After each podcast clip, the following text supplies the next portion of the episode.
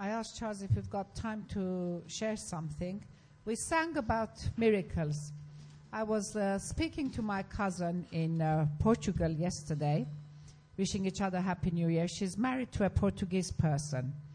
And this family has been a Christian family, believing, practicing family for about 15, 16 years. Uh, Jose is actually the house group leader. And Nora, my cousin, was sharing with me that a couple of weeks ago, uh, one of their customers, clients, was very, very distressed. She was a young woman with a young family, and she had been diagnosed with um, cancer in both breasts. And naturally, the whole family was very, very upset. Um, she came to the cell group, and they put hands on her and they prayed. And when she went back to the doctor for a further checkup and tests and x-rays and things prior to operation, that they discovered no trace of cancer whatsoever.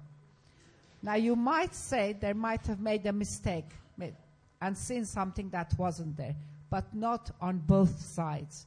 So this was a miracle from God. As I said already, this family has been Christian for 18 years. Jose is the cell group leader. His wife Nora is my cousin. There's a mother and an auntie.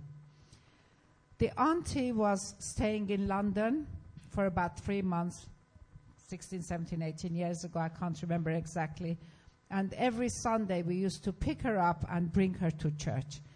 And she was delighting in the Lord, drawing closer and closer. And before she left, she accepted Jesus as her Savior.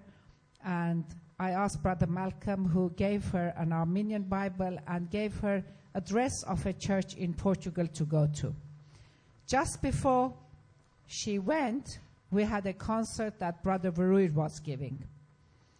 And the concert was very well received by the congregation. She, my auntie, also was present, and she said that was the highlight of her trip. She returned to Portugal, but because we had given this concert, it was summer, we had the windows open, the doors open, we had troubled our neighbors. They started suing us